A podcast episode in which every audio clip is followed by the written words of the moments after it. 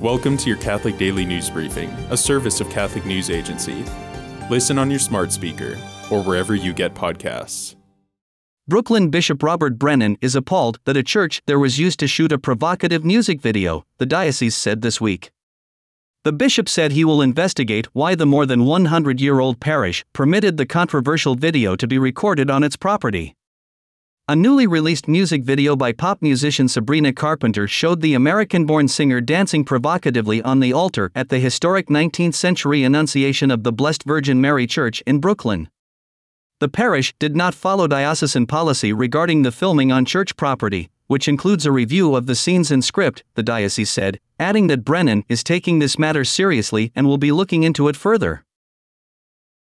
FBI Director Christopher Wray this week said that the number of anti religious attacks on Jewish people has increased in the wake of the Israel Hamas war and is wildly disproportionate, considering the community's minority status in the United States.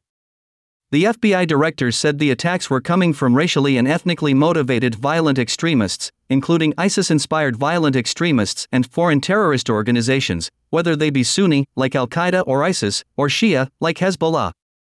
Wray said that people eyes and ears in the community can play a role in alerting law enforcement to suspicious activity, letting us know when they see something of concern so that law enforcement can take appropriate action. Today, the church celebrates Saint Martin Delaware Porres. The mixed race Martin was born in Lima, Peru in 1579. Became a third order Dominican, which meant he was a layman associated with the order, living at the monastery. Though he longed to be a missionary, he was never afforded the opportunity. Martin's prayer life was intense, and he practiced many mortifications. He was known to levitate in ecstasy in front of the altar, but he also subjected himself to many severe penances. He was considered to be very wise, and many sought out his advice and intercession. Thanks for joining us. For more, visit CatholicNewsAgency.com.